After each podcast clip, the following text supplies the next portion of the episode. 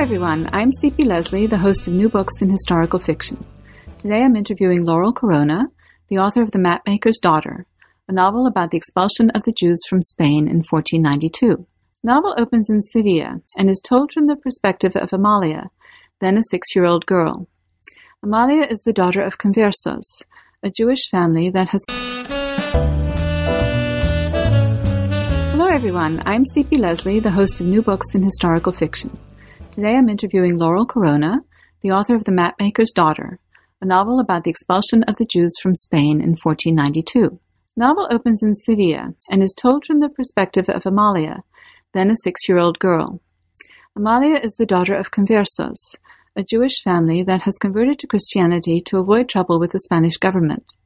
And as soon becomes clear, her mother has not identified with the new religion. Sevilla, 1432. I hold my hands up for my mother's inspection. They're not dirty enough, Amalia, she says. Pinching off a burnt candle wick, she smears the black powder around my nails. There, she says. That's better. Little daylight remains on this tawny afternoon as she hands me an empty basket small enough for my six-year-old arm to carry. You know what to do, and you better hurry. She shuts the door behind me, and I start up the narrow street on the edge of Sevilla, stopping in the apothecary's doorway to smell the scented air. The owner sets down her pestle. Wait a minute, she says, breaking off a sprig of rosemary, which she tucks behind my ear to protect me from the evil eye. Farther up the street, the air reeks from the greengrocer's fly-ridden pile of rotting vegetables and spoiled fruit, and I hold the rosemary to my nose, breathing hard through it to cover the smell as I turn the corner toward the butcher shop. A severed pig's head looks out into the street with an oddly cheerful grin. The butcher wipes bloody fingers on his apron as he turns to serve me. Two pork sausages and a few scraps of ham for soup, I tell him, remembering to make sure he sees that as Friday sundown approaches, my hands are still filthy. Soon the houses give way to a rocky field. The wildflowers reach my waist as I go down a narrow path of bent and broken stalks. Just before I reach a stand of poplars, I take the meat from my basket, noting with disdain the mosaic of white fat and pink flesh as I fling it all as far as I can into the tall grass. Spreading my fingers to avoid the feel of the grease, I make my way through the trees to the edge of a small pool. From time to time, someone must come here, or there wouldn't be a path, but it is easier to get water from the pumps in the squares than from the springs around Sevilla. In warm weather, my mother brings me with her to stand guard, while she immerses the way she is supposed to, after the blood stops flowing from between her legs each month, and I think of it as our private place. A frog splays his legs as he crosses the pool. Don't be afraid, little fellow, I say, as I crouch to rinse my hands of the grease. Mayim Hayim, my mother calls this pool, living water, though it makes my fingers look as pale as the dead. Baruch Adonai, I whisper, Eloheinu melech haolam. After blessing the Holy One, I add the words for the ritual of washing hands, watching the swirls of water disturb the grass on the edges of the pool. Betzivanu al netalat yadayim. When my hands are so clean they squeak, I've splashed water on my face to come home looking fresh for Shabbat. I imagine the sausage hidden in the grass, and since there is no blessing for throwing forbidden meat away, I whisper the words I often hear my mother say, Please accept that we honor you the best we can. I stand for a moment in silence before picking up my basket to head for home. And now, please join me in welcoming Laurel Corona. Hi, Laurel. Thank- Hi. Thanks so much for agreeing to talk with me today. Oh, I'm delighted to do so. As I always do, let's begin with you. Uh, the Mapmaker's Daughter is, from what I see on your website, your fourth historical novel, or at least your fourth published historical novel. Um, the other three, Finding Emilie, Emily, uh, Penelope's Daughter, and The Four Seasons, deal with quite different times and places. So please give us a sense both of how you got into historical fiction and why you chose something about the novels and why you chose these particular subjects.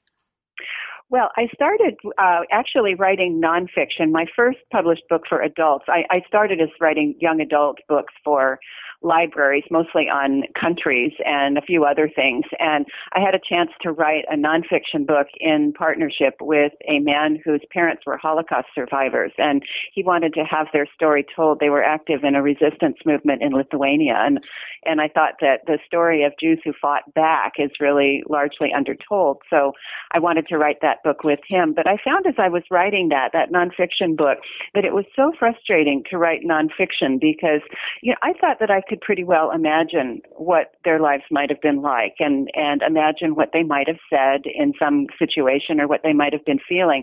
But when you're writing nonfiction, you really can't speculate or you really can't use your imagination in that way. I was writing this right around the time that James Frey was getting in really big trouble for uh, with Oprah for for his book in which he embellished greatly and and so as I was writing this I I was having so much fun writing the book that I knew that I wanted to continue to write, but it was really clear to me that I did not want to write nonfiction.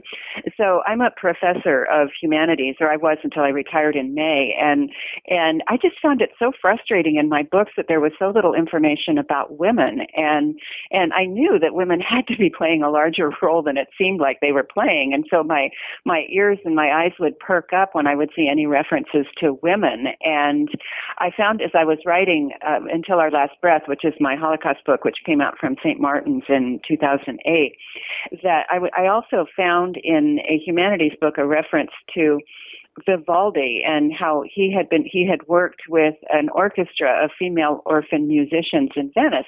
And it was just a throwaway line in this book but I mean female orphan and musician don't end up in the same sentence very often. And and so I thought uh that sounds pretty interesting. So I started looking into this and realized there was this amazing story there about this institution that took in uh baby abandoned babies and and raised them to be productive citizens of the Venetian Republic, including making them musically literate. And uh, it's really too long a story to go into here, but by the time Vivaldi comes on the scene, this cloister of abandoned baby girls has become one of the great orchestras and choirs of Europe. And, and they enable Vivaldi to have what he needs to become the composer that we know him to be today. He really would not be one of the great composers if it hadn't been for these women.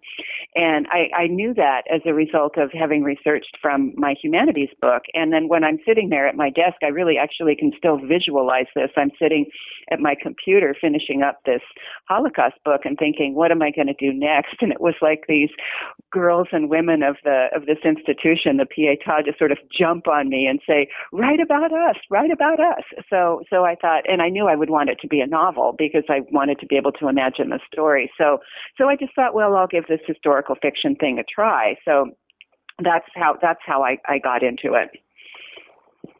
So had you written fiction before this?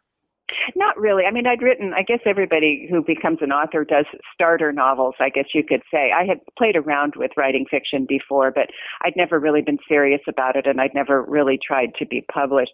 I think for me, what, what really tipped it in, in favor of putting a lot of effort into this is I am a professor and, and so I'm always interested in teaching things. And so, and I love to write. So this is this perfect combination because I'm writing something that's teaching people something. So it just seems so worthwhile that that I want people to know about um, about the subjects that I'm writing about, and I want people to know about the women that I'm writing about. So it's just very very gratifying to know that I've I've educated people about about something within the context of a of what I hope is is a riveting story.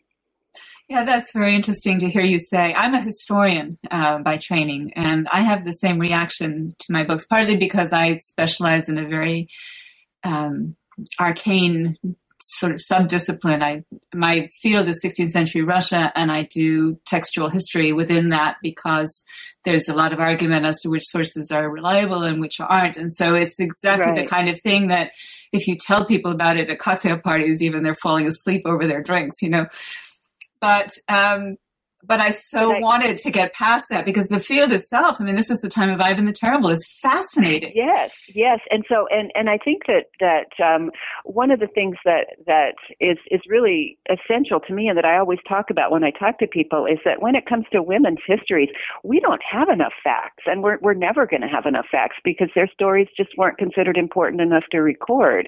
And so if we're going to have really rich stories about women in the past, we're going to have to imagine those stories into existence. So I understand completely what you're talking about, that if you want to tell a really good story about that time with female characters, you're going to have to let your imagination loose. And so I think historical fiction in many respects is really is the second arm of the story of women's history. We've got our scholars and historians who can give us some of it, and then the I think it's people who work with the imagination who are going to give us the rest.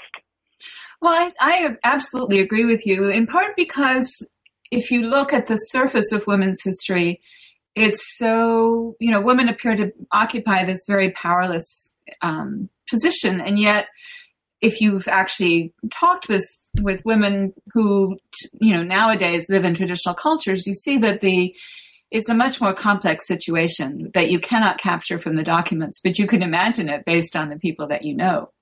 Yes, and the more that I get into it, the more I, I think that women have really been sold a bill of goods about what our role in history has been. I think we've kind of blindly and complacently accepted the idea that we stayed home and darned socks and, and cooked gruel and uh, had too many babies and, and uh, you know, watched the people around us die of plague and, and, you know, that sort of thing. And I know that all those things are, are true and uh, to a certain extent, and that, yes, indeed, that those roles were part of women's lives. But the more research I do, the more I know that know for a fact that there were always women who were breaking that mold. There were always women who were going off to war.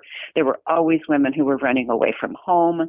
There were always women who were standing up when when they needed to be counted, who were moral leaders and uh, and spiritual leaders and even military leaders and things like that. And I think that it's not it, it isn't good for for women today and for our daughters uh, and, and granddaughters to be um, still buying into this idea that women really haven't been very important because I think it really sends the wrong message to them about who we really are fundamentally. And I think the more stories that we can have about that about women who broke that mold, the better. So tell me a little bit about where finding Emilie and Penelope's daughter fit into this quest. Well, my, my big quest is that I want to find, um, I, I want to bring into the present and bring into people's consciousness the, the, the lost women of history. And so my novels are always about women that have been, their stories have either been lost entirely or their, their stories have been misunderstood or misrepresented or just women that we ought to give an, either a first look at if we've never heard at, of them or another look at and see if there's another way to tell their story. So sometimes I write about real women and sometimes I, well, I'm, I'm always writing about real women, but sometimes um, the only reason that I know that they're real is because we know that they lived. We know that so and so had a wife. We, we don't know anything about her, but she's real even though we don't have any facts about her.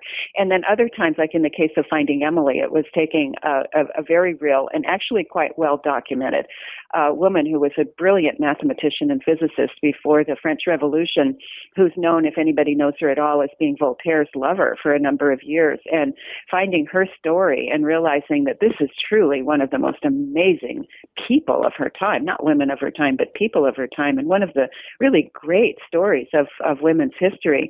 I just thought, you know, it's just a crime that people have never heard of her. She is very important as a scientist, and she's very important as a counterpoint to all of the um, you know the the uh, sort of images that people have about kind of the, the silliness and and worthlessness of women who dressed up in these corsets and wore these huge wigs a la Marie Antoinette, which which she did, but underneath that wig was one of the great minds of her time and one of the great free thinkers and free livers and free lovers and and all of that of her time. And and I just I wanted to honor her. And um, and uh, particularly because I thought it was just horrible that people didn't even know that she had ever lived. So I'm really inspired by that, the idea of, of taking women that people really ought to have heard of or really ought to have thought about, uh, about and then giving an imagined story about them to the world. And Penelope's daughter? Penelope's daughter, actually, Penelope's daughter came out of a of a conversation I had with my late husband once. Uh, after I wrote uh, uh, after I wrote the Four Seasons, or late late just before the Four Seasons was going to its final form before it went to print, we went to Venice and uh, to research it because that's where it takes place. And uh, and we went in January. It was really wonderful. I wanted to go in the off season because you know, of course, your characters are there year round, so I wanted to know what it was like. And when we came back, we were just sitting at the dinner table, and he said, "Why don't you write another novel about a place I really want to go?" And and I said, "Well, where do you want to go?" And he said, "Well, I've never been to Greece." And so I thought, I said, well, you know, the first thing, of course, I think that would pop to anybody's mind in, in writing about Greece would be Homer, the, the Homeric era. And and I said, well, you know, I can't really write about that because Penelope is just the most boring person in literature. All she does is sit around and cry and say that she misses her husband and and whines about the suitors and and and she's just not interesting. And and so I thought that's kind of the end of that. And then I, I remember at the table saying, well, what about if Penelope had a daughter? What about if there's a daughter in the story that we've never heard of? Heard of? How about if when Odysseus goes off to the Trojan War, Penelope's pregnant with a daughter, and and neither of them even know this yet? And my my late husband said he was a, he loved Homer, and he just said he got a big glowering look on his face and said, "You can't mess with Homer." and of course, as a of course everybody any any female knows the minute that somebody says something like that, what are we obligated to do? And so I thought, well, I, that almost those were fighting words. I, I had to mess with Homer then, and uh, and so I thought about it, and then I realized, how do we know that they didn't have a daughter? Because this is a story that was in the oral tradition for hundreds of years before it was written down. And because it was in an oral tradition that was conveyed by bards to all male audiences, that anything that wasn't of interest to the male audience would have been weeded out in the interest of focusing on the things they wanted to hear about. So if they did have a daughter, that daughter would have been of no interest, most likely. And so she would have fallen out of the story. So looking at, at Homer's Odyssey, it, it really just broke open for me when I had that realization because I saw that the only women that are still in the story by the time Homer writes it down are the ones that um, that are are um, of interest to the men are involved in the men's story. So Helen, of course, is in it because she caused all the trouble for the men, and then Penelope is in the story, not really in her own right so much as because, but that the fact that she is Odysseus's property, she's really considered to be part of his land, and that we you have these men who are back home messing with something that is Odysseus's, and so the story really, I think, the way it would have felt felt to the people who were listening to it would be is Odysseus going to get home in time to claim what is his? And and that's really what the story is all about. Can this woman hold out long enough for Odysseus to retain his property? I don't think that they were really interested in Penelope as a fleshed out heroine. And you look at it and she's not because Homer is, is singularly only interested in having her cry over her husband and sleep a lot and, and weave and whine all the time about these suitors. She's not interesting. But when I started thinking about her and her daughter as the center of the story, I thought Penelope is really truly a heroine that has been completely unsung because she would have been a child bride. She was uh, absolutely, we know that Helen was married when she was 12. And so let's say even that Penelope was married when she was 14. She would have gone to this rocky island with a man who's probably twice her age, away from everybody in her family. She's there only long enough to have a baby boy um, who's like one one year old at the time Odysseus leaves. So let's say she's 15 or 16 when he leaves, and then he's gone for the next 20 years. And when he comes back, she's still queen. She hasn't lost it. She has r- ruled that kingdom um, from the time she was a young teenager who barely knew her husband.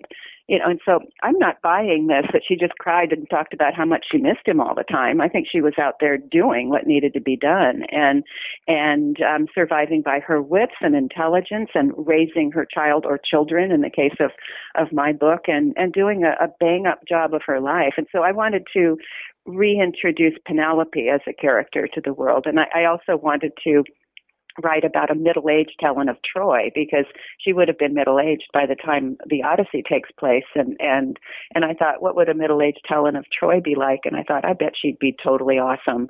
So I wrote this awesome Helen of Troy and this heroic Penelope, and um, within the context of the story of a of a baby girl who, because he's gone 19 years, has time to grow to be 18 years old without ever seeing her father. So that was my idea in that one is, is to sort of rethink Penelope for modern times and, and rethink the stories of the women who were left behind, whose stories never got told by, by the bards. So that was the goal of that one. Oh, I love that. I'm going to have to read all summer now just to well, be my guest. so uh, this brings us to the Mapmaker's Daughter, which starts in Spain in 1492, which for those of us here in the United States is the year that Columbus discovered America, and Ferdinand and Isabella funded it, and they all look wonderful. But you're telling a very different story.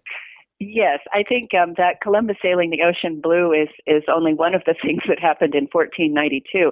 It really is one of the turning points in in Western history because at the very beginning of the year, actually, I think it was on January 2nd, the um, Muslim leader of the Caliphate of Granada, which was right down on the southern coast of of Iberia and was the last remaining little tiny piece of Muslim controlled Spain. Uh, they had had all of almost all of Iberia for centuries, and then gradually lost land and lost land, and and um, just had this one little piece left.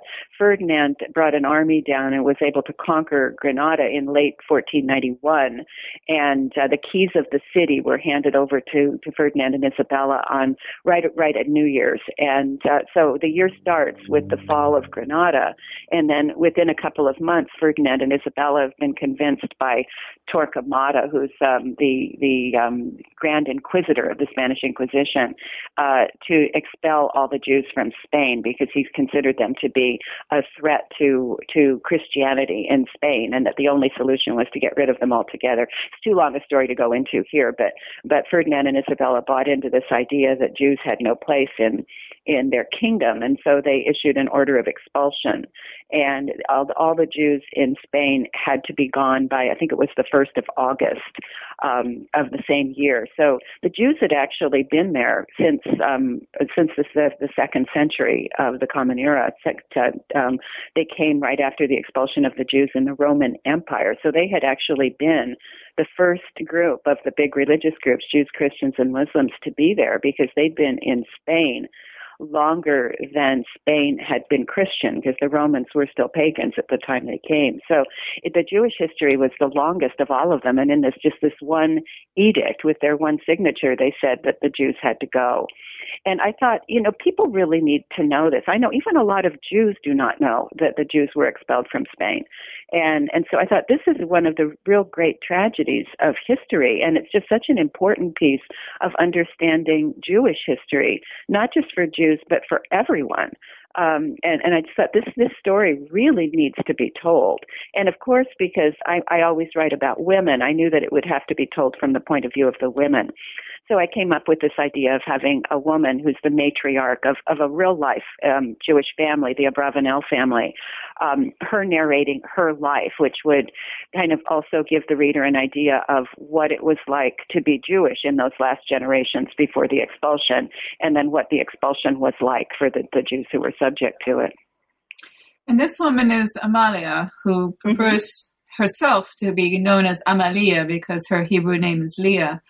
Yeah, so she, that's kind of her secret pronunciation of her name. Yeah, right. And she is not only your protagonist, but she's by far the most important uh, character in the in the book because it, she's telling the story. This is her life story, which reflects yes. the situation. So, tell us about her as a character and how she came to you as the the ideal vehicle for telling this story. Well, I wanted, I think, in a sense that uh, you know, the, I I don't know really how to explain this, but the characters come to you. They they just present themselves, and so I was sort of stuck with her, I guess you could say, in that sense, because she's the one whose story needed to be told, even though I was inventing her. I'm not sure if that makes any sense, but oh, it uh, does. Uh, it definitely uh, does. yeah, yeah. That that I the story couldn't have been about anybody else because it was supposed to be about her. But looking back, and, and of course, I invented her, so so you know, I suppose I could have invented someone anyone else, but I don't feel like I could have. Uh, at any rate, I, I think looking back at it, that uh, she she represents she's a kind of a microcosm, and she represents so many different things. She represents the split in this culture between Jews who said, "I've had enough. I'm just going to be a Christian now," and converted, and Jews who said, I will never convert. I would rather die. And um, so she lives in both of those worlds. She's she's uh, born into a, what's called a converso family, um, where her father is really trying very hard to be Christian, and essentially at one point says, "I don't think it really matters what I believe. The only thing that matters is keeping my family safe." And so he becomes uh, he's Christian, and but the mother simply cannot accept this. The mother believes her Amalia's mother believes that believes in keeping the covenant that the Jews have with God, and so she's secretly practicing Judaism. And Amalia, as a little girl, I think it's probably no more complicated than that she wants to please her mother in the beginning. So she's going along, and, and she's the one who gains favor with her mother by really genuinely participating in these in the, the ceremonies, like secretly lighting Sabbath candles and and um, and just participating in the charade that they're um, that they are are, are Christians. Whereas the the father and the the other her Amalia's sisters, her older sister and younger sister, they're just in the beginning. I think they're just going along with with what's with what's easier, and uh, so so it's it's it shows I think the difficulty of really trying to thread this needle if you're if you're Jewish, if you have any sense of Jewish identity in a culture that's just um, just um, uh, knocking you down right and left for for that status. So she represents that split between conversos and the Jews. But the other thing is she's also in a position. I put her in a position to witness everything that is really most exciting about this era. It's exciting in terms of science. It's exciting in terms of global exploration. The map making is is um, is just beautiful and wonderful in this period, and it's just one of the great periods of poetry, both um, uh, both Hebrew and and and Muslim poetry. And so I, I wanted to create a character where I'd be able to pull in everything that I thought was just fabulous about this time and and honor it. So I, I created her to be a person that could show all of these things to the reader. So a lot of the plot revolves around getting her where she needs to be in order to have the experiences and meet the people that really will bring this era to life for the reader. Yeah, and she goes a lot of places. I mean, as you mentioned, her her father is a map maker, and her grandfather has been a map maker. Yes, and the and this is you know the era when Spain and Portugal in particular are are um, all over the globe basically. And and she the first move is that her mother dies. This is fairly yes. early in the novel. And her sister is, her, her older sister gets married right right around yes. the, just before the mother dies. And then her younger sister is sent to a convent for schooling. And so it's yes. it's just amalia and her father. And they go to portugal. Tell us about that. Yes well, actually, that's there, that's in there for a, a very specific reason related to me, and that is that I just think Henry the Navigator is really fascinating. And so I thought, okay, I want to write a novel, and I want it to to have the expulsion of the Jews, and I wanted to have Henry the Navigator in it. And so I went and did did a historical search and realized that if I wanted to have Henry the Navigator in the same novel that I had the expulsion of the Jews, she was going to have to be very young for the Henry the Navigator part and very old by the standards of her time for for the the expulsion part. So that's when I came up with the idea of having her be an old woman who's uh, sitting in this empty room in Valencia in Spain on the last day before the Jews have to leave Spain. And she's in this empty room, except for the chair that she's sitting on and a little trunk. That's the only thing that she's taking with her. And inside the trunk is this atlas that she's secretly kept that was made by her, her grandfather and her great grandfather, who are real map makers, by the way, and this is a real atlas.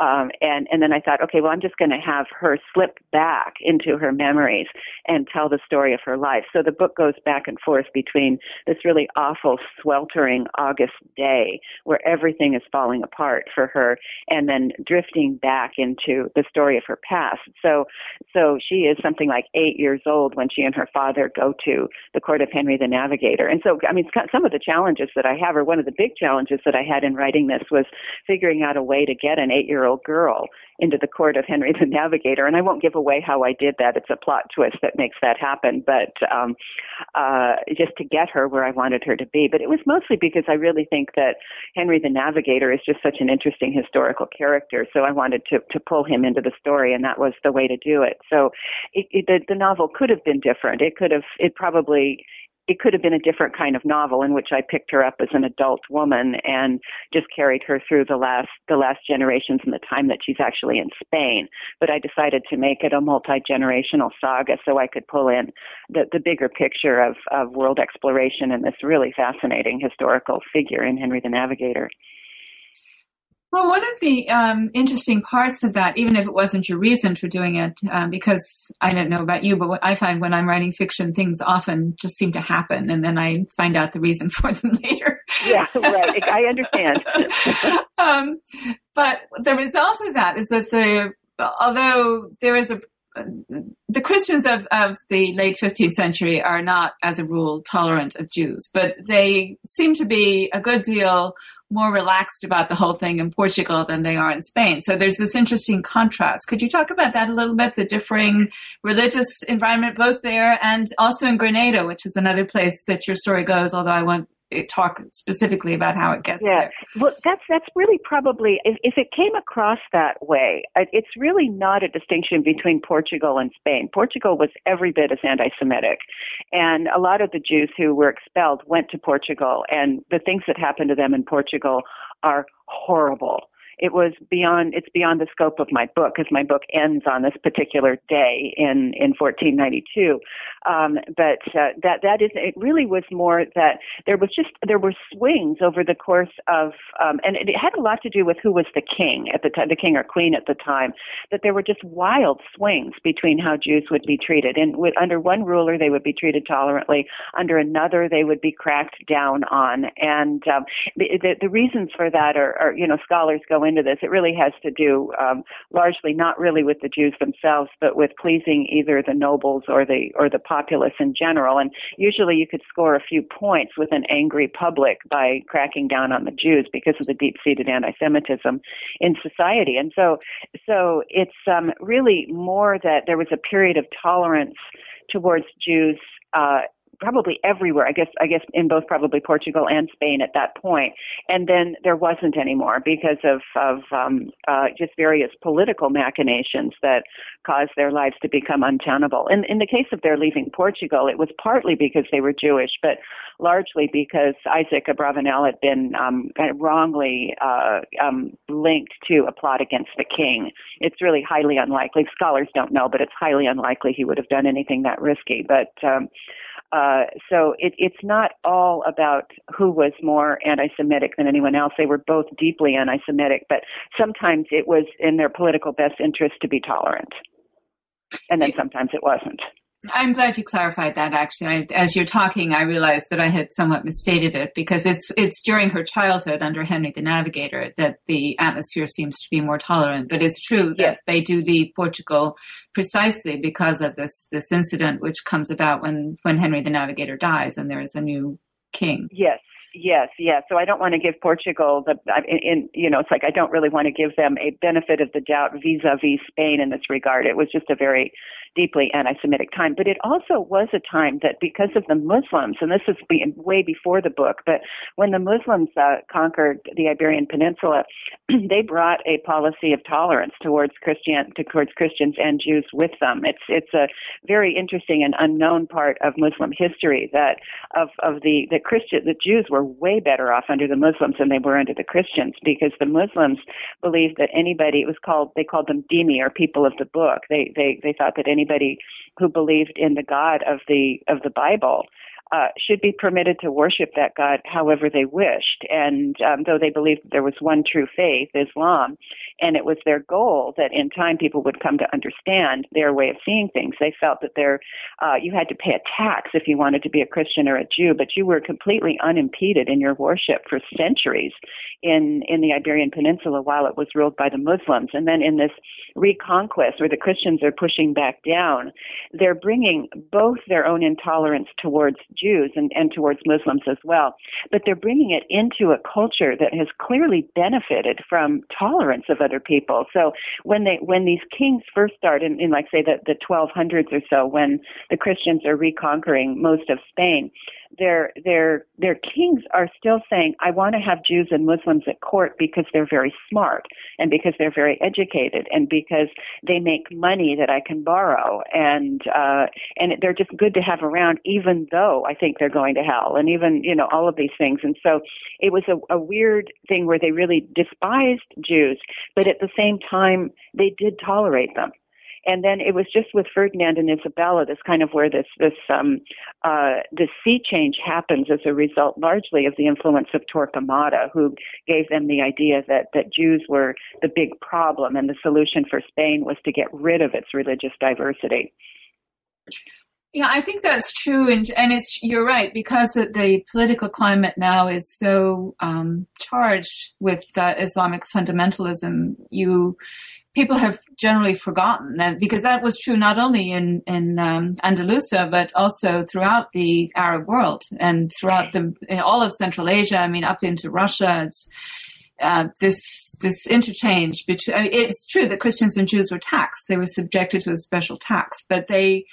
You know, you had Jewish physicians and you had uh, Christian right. physicians and scholars, and all, you yeah. know, there was much more interchange and much more acceptance than there was in the Christian world. There, they... there was, and and I want to I want to say one thing just in case anybody's listening who who might take issue with this. It was more than they were taxed. There there were other things they couldn't do. There were you know there there there synagogues and and mosques. Actually, they couldn't build mosques at all, but the synagogues couldn't be bigger than the churches, and and there were were certain limitations on what they were able to do. There, sometimes they were like say not permitted to carry weapons or or things like that. So it wasn't like they were equal, but it was definitely like they were tolerated and their lives were way better mm-hmm. in Iberia than they would have been anywhere else in, in Europe. So yeah, and I think that one of my one of my missions in writing this book, although it isn't really part of, of the book except tangentially through the, the Muslim characters who are in it, is to is to let people know, you know, there was a time, there was a time and it lasted for hundreds of years where Jews, Christians and Muslims put put differences aside for the, the larger good and uh, and that you know obviously everybody in the world is is wondering what is going to happen with this the sudden um, growth of religious intolerance. And you know what what does that bode for all of our futures? And and um, and I think it's important for people to know that that uh, that for for what better or worse in regard for to today that the leaders in this religious tolerance were the Muslims yeah. And and people need to know that that's also part of Islamic history. It's not just what we know today and the problems that we have with fundamental Islamists today, but that is not the whole story, and it's it's not even the the the reading of what Muslims are supposed to do vis-a-vis um, Jews and and Christians that that most Muslims accept. So, you know, I think the idea that there was a time of tolerance and the idea that, that it was um, uh, brought into being by the Muslims is something that really ought to be part of everybody's education. I mean, it's part of being a global citizen is knowing the full picture of, of people's pasts. No, I agree, absolutely. In fact, my main series looks at um, the relationship between the uh, Orthodox Russians and the Muslim Tatars, who were their neighbors. Oh, wow! Yeah, that that would be very interesting.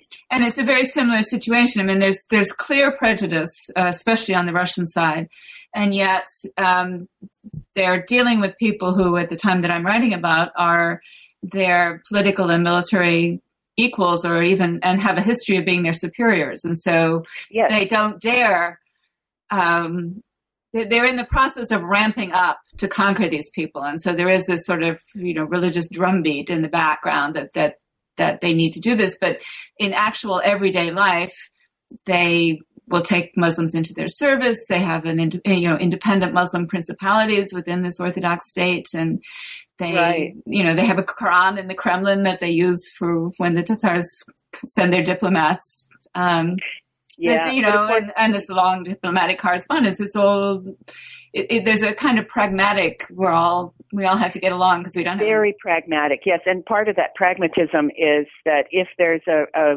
a something to be gained by playing the religious intolerance card, they will play it. Right. Yeah. So nobody's ever really safe. And I think that was what was kind of just must have been so schizophrenic about being Jewish in this time is that you were never safe. You could never relax, even when you're being tolerated or even encouraged to be part of of court life. You you know you're just um, you know one seems like you're just probably always one step away from it, just turning on you utterly. And so, uh, yeah, it must have been just really, really difficult.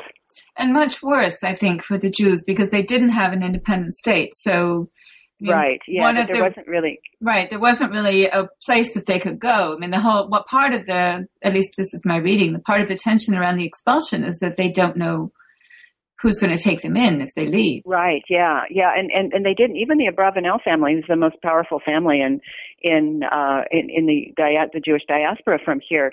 They didn't know where they were going to go. They they knew they were heading to Italy, and they were assuming because the they had so many friends that that in these different places that one city or another would take them in. But even they didn't have an easy time finding a place to stay. They were turned away um, I can't recall where it was, but they were turned away from the first couple of places that they that they tried to to go to, and then ended up in Naples, and then um, spread from there to Venice and Corfu and and and other places. But it wasn't easy, even for the rich ones and the the the well known ones and well connected ones. So you can imagine that the general ones, it must have been probably very much like the the attitude that we see towards these um, immigrant children coming across the border today. There's just probably a um, a great deal of intolerance towards them. Yes, I would imagine so. I mean, and you know, it's not only them, but you know, guest workers in various places and so on. Mm-hmm. I mean, it's mm-hmm. people are willing to put up with few, but when you start talking about hundreds of thousands, they they begin right. to get worried about you know how that's going to affect their own lives. And then, of course, in Christian Europe, you have the added element that that Christians in this time viewed the Jews as the killers of Christ, and so why in the world would they want to allow the killers of Christ to live among them? Mm-hmm. Now, these are the Sephardim. Do I have that right? I mean, yes. they are the origin of the Sephardic Jews. Yes, yes. It Sepharad was their was their name for Iberia. Uh huh. So, how do you research this novel? Uh, I, I, re- I think I might research a little differently than most historical novelists do. I, when I decide that I'm going to write a book, I'm, I, I think just kind of fundamentally that historical fiction is not different from any other kind of fiction in a couple of regards, and that is that it's going to rise and fall on the same things. It's going to rise and fall on the strength of its characters. It's going to rise and fall on the compelling nature of the story, and it's going to rise and fall on how well it's written. And so, first and foremost, first, second, and third, you've got to have great characters, you've got to have a good story, and you've got to write it well. And the history, that that's the cake, and the history is kind of the frosting in, in a sense. And so, what I do, and I'm not sure whether this is what anybody else does, is is I, I research it thoroughly enough to really feel like I, I understand the era, to, to know the era. I'll read um, histories of the era, and then I read biographies of everybody who's a real person who who lived in that era, and then I read anything else I can find find that I think might be um, immediately enriching to the plot as I'm because I'm still in the process of shaping the plot. And you use the sources that you have. If you can't find information about something, you can't make it part of the story. Sometimes you find information about something you didn't expect to, and then that becomes a huge part of the story. And just because you've got the information about it, and so I, I, I read enough to shape the story in broad brush, and uh, and then I, I think about my main character, and then I think about who else needs to be in this story for me to talk about the things I want to talk about. And, and I decided she needs to have a father and a mother and these sisters, and she needs to have this husband, and she needs to have this lover, and and in order for me to have the story be what I want it to be. And then when I just have this broad brush brush picture, I just start writing.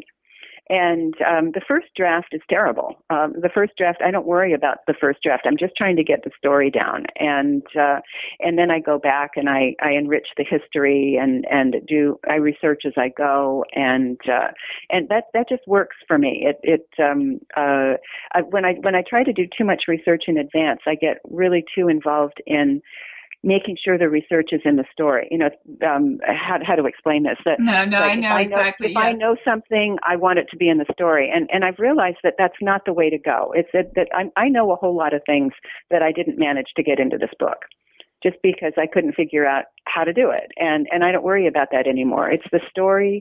It's it's Amalia's story, first, second, and third, and then I, I weave the history into it in the richest texture that I can, um, that really goes with the story and and no further. So I would say that I, I don't over research anymore. I used to over research.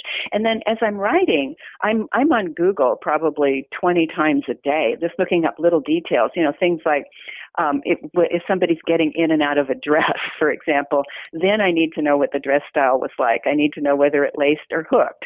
I need to know what fabric it would have been. I need to know like you know all that sort of thing. But I didn't need to know that until that moment, and so I don't worry about it. Or or if say for instance she's in a particular year of her life, I'll I'll go back and I'll research the things that happened that year just to make sure that I don't not realize that somebody important died or you know the, the plague swept through or or something like that so that I have it I have it uh, adequately placed in time. So I'm constantly doing little tiny bits of research until the book is entirely done. But I really just do the broad brush of it first well, that makes a lot of sense because that is the curse of historical fiction. And I work very hard to avoid that too. But I've, you know, even as a historian, I will not read historical fiction that stops the plot cold for 20 pages to tell me the details of I don't know what, preparing exactly. ham, you know. exactly. Susan, Susan Vreeland, who is, of course, one of the, the great historical novelists with her art based fiction, she calls this a research dump. Yes. and you have to avoid research dumps at all costs. And so I've trained myself not to research dump. It's if I can't mm-hmm. figure out a way to make something come gracefully into the story, it's just not in it. And if it's really important to me, I put it in the afterword. Yeah, right. The historical note is like a catch-all for all this stuff. exactly. It's, it's where we say the little things we fudged about and all the things we're just really, everybody just has to know. Right. So, yeah. so you mentioned some of the other characters besides Amalia. Um, are there any that you would like to talk about? I, I, don't want to force you to go further into the plot than you're comfortable with. So I'm going to let you tell me. You mentioned the Abravanel family a couple of times. For example, did you want to talk about them and their role in uh, Amalia's life? Well, actually, one of my goals was to tell the story of the Abravanel family because I just admire um, their family so much. I admire um, Judah and, and Isaac Abravanel, who led the the Jews, and just by their their um, dignity and and their example, got the Jewish people through this this um, difficult time and tragic time and to significant degree.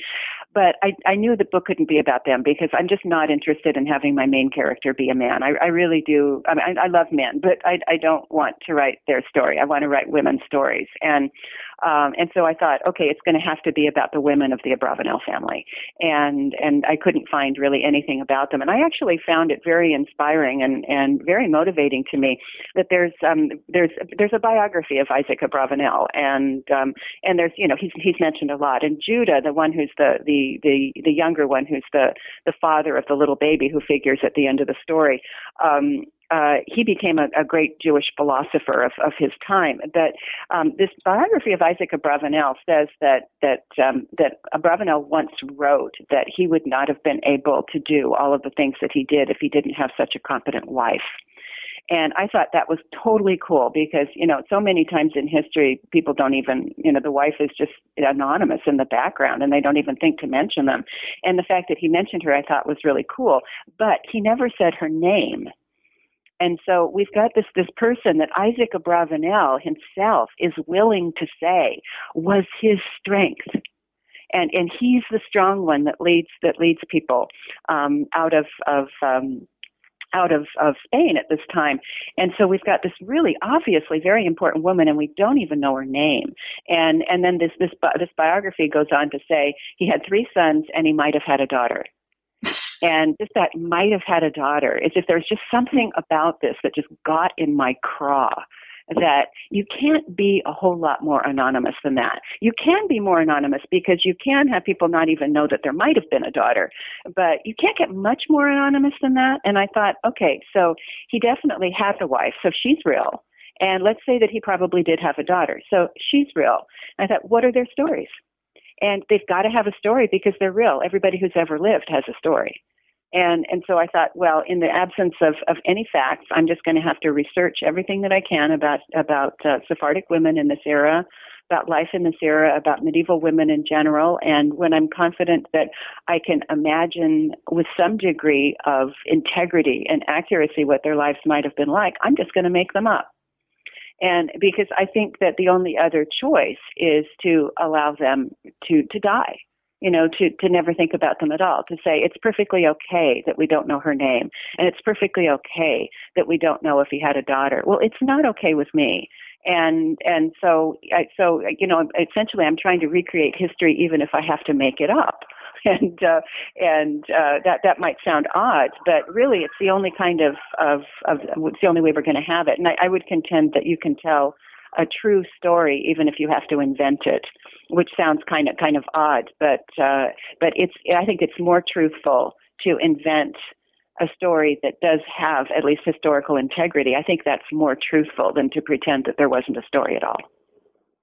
So what would you like readers to take away from the mapmaker's daughter um, I think uh, that I, I, touched on, on one thing, and that is I think it, it's really a story for our time because we worry about our fate. You know, we're once again faced with um, the possibility of really, maybe not annihilation, but really serious damage to our world as a result of religious intolerance and and I think that that there is a message in this book that uh, about what the cost of that is.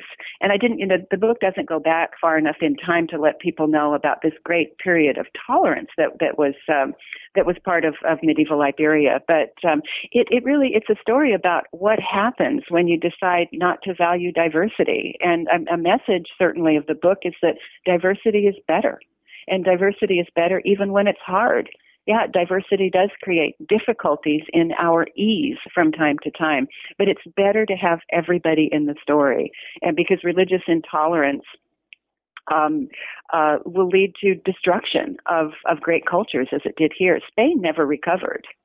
Um, it's you know it's really the the equivalent of 20th century the Nazis saying we don't need to know anything more about Einstein except that he's a Jew. Right. You know, are you really willing to sacrifice people like that? And um, and and this is what happened when Ferdinand and Isabella were willing to do that. Spain never recovered. As a matter of fact, Spain is actually offering repatriation to Sephardic Jews who can prove that their ancestors were expelled. Is it really? Figure, yes, and you've got to figure it's got to be connected to the fact that their economy is in the tank, and maybe they re- maybe they're thinking it would be better to have a little more diversity. Well, that would be good if so. So, do you have? Not, I don't think the Jews are flocking to take them up on the offer. No, I wouldn't. it Still, would be a way to get a European Union passport, but other than that, it's an encouraging sign, though. So, do you yeah. have a new novel in the works? Um, I'm not actually working on anything now. I finished uh, the, I finished novel number five. Uh, my my late husband died about two years ago of, of prostate cancer, and I was just finishing up this novel when when he got in the final stages of his sickness. So I just I set it aside and just thought I'm not to I'm not to deal with this. I have this wonderful, beautiful man right here, and I'm not to go off into a fantasy world of people that I've made up while I still have him with me. And then I found that as part of my healing that I really didn't want to do anything that was like picking up the way things used to be. I really wanted to reinvent myself. And I found that I really um, was liking taking the break from writing. And so I'm, I'm not actually working on anything right now. I retired recently as well. And a lot of people were saying, oh, good, that'll give you lots more time for your writing. And I, and I started feeling kind of oppressed by that, that no, I'm trying to reinvent myself now and I don't know who I'm going to be in the future. So I don't know what my writing future holds. I only know that I love to write and I love love to write fiction, but I'm not sure if I'm going to continue in the vein of historical fiction. I'm kind of thinking that another thing that bugs me is that um, I'm 64, and uh, something that bugs me is that there really are not that many people writing about how rich and interesting our lives are when we're this age and so I can read a lot about younger people and all that. But I, I'm thinking that there might be um, some a, a niche there to write some some contemporary novels about women who are facing the kinds of things we face at my age. We have grown children who are still a worry to us. We have retirement. We have um, lo- a lot of loss. We're starting to lose people um, we're starting to lose some of our own sense of ourself as we get a little less strong and um, maybe a little less sharp and and and all that. And so I'm thinking that there there may be stories in there, and I also think I'd really kind of like to lighten up and and write books that have a little more humor in them than than the ones that I've written. So I think you'll be hearing from me again, but I I don't know it, what it's going to be. I don't know if it, I may dust off the, the novel that I that I had finished, and and and then again I may not. And I don't know. Right now I'm not writing anything, but I suspect it's in my future in the not too distant future. Well, I wish you all the best, and thank you so thank much you. for talking uh, with me today. Well, I really enjoyed it. Thank you for giving me an audience. Sure. And thank you for listening to our podcast. Once again, I'm C.P. Lesley, and today I've been talking with Laurel Corona, author of The Mapmaker's Daughter. You can find out more about her at www.laurelcorona.com. That's L A U R E L C O R O N A as one word. Like us on Facebook, search for New Books in Historical Fiction, and follow us on Twitter at capital N E W, capital B O O K S, capital H I S T, capital F I C. If you do, you'll see each time we post a new interview. At blog.cplesley.com, I upload expanded posts about the interviews and in general discuss history, historical fiction, and the rapidly changing publishing industry. My social media links are under the About Me tab. If you'd like to know more about my novels, you can find that information under the Books tab. That's all for today. Please check back soon for another conversation about new books in historical fiction.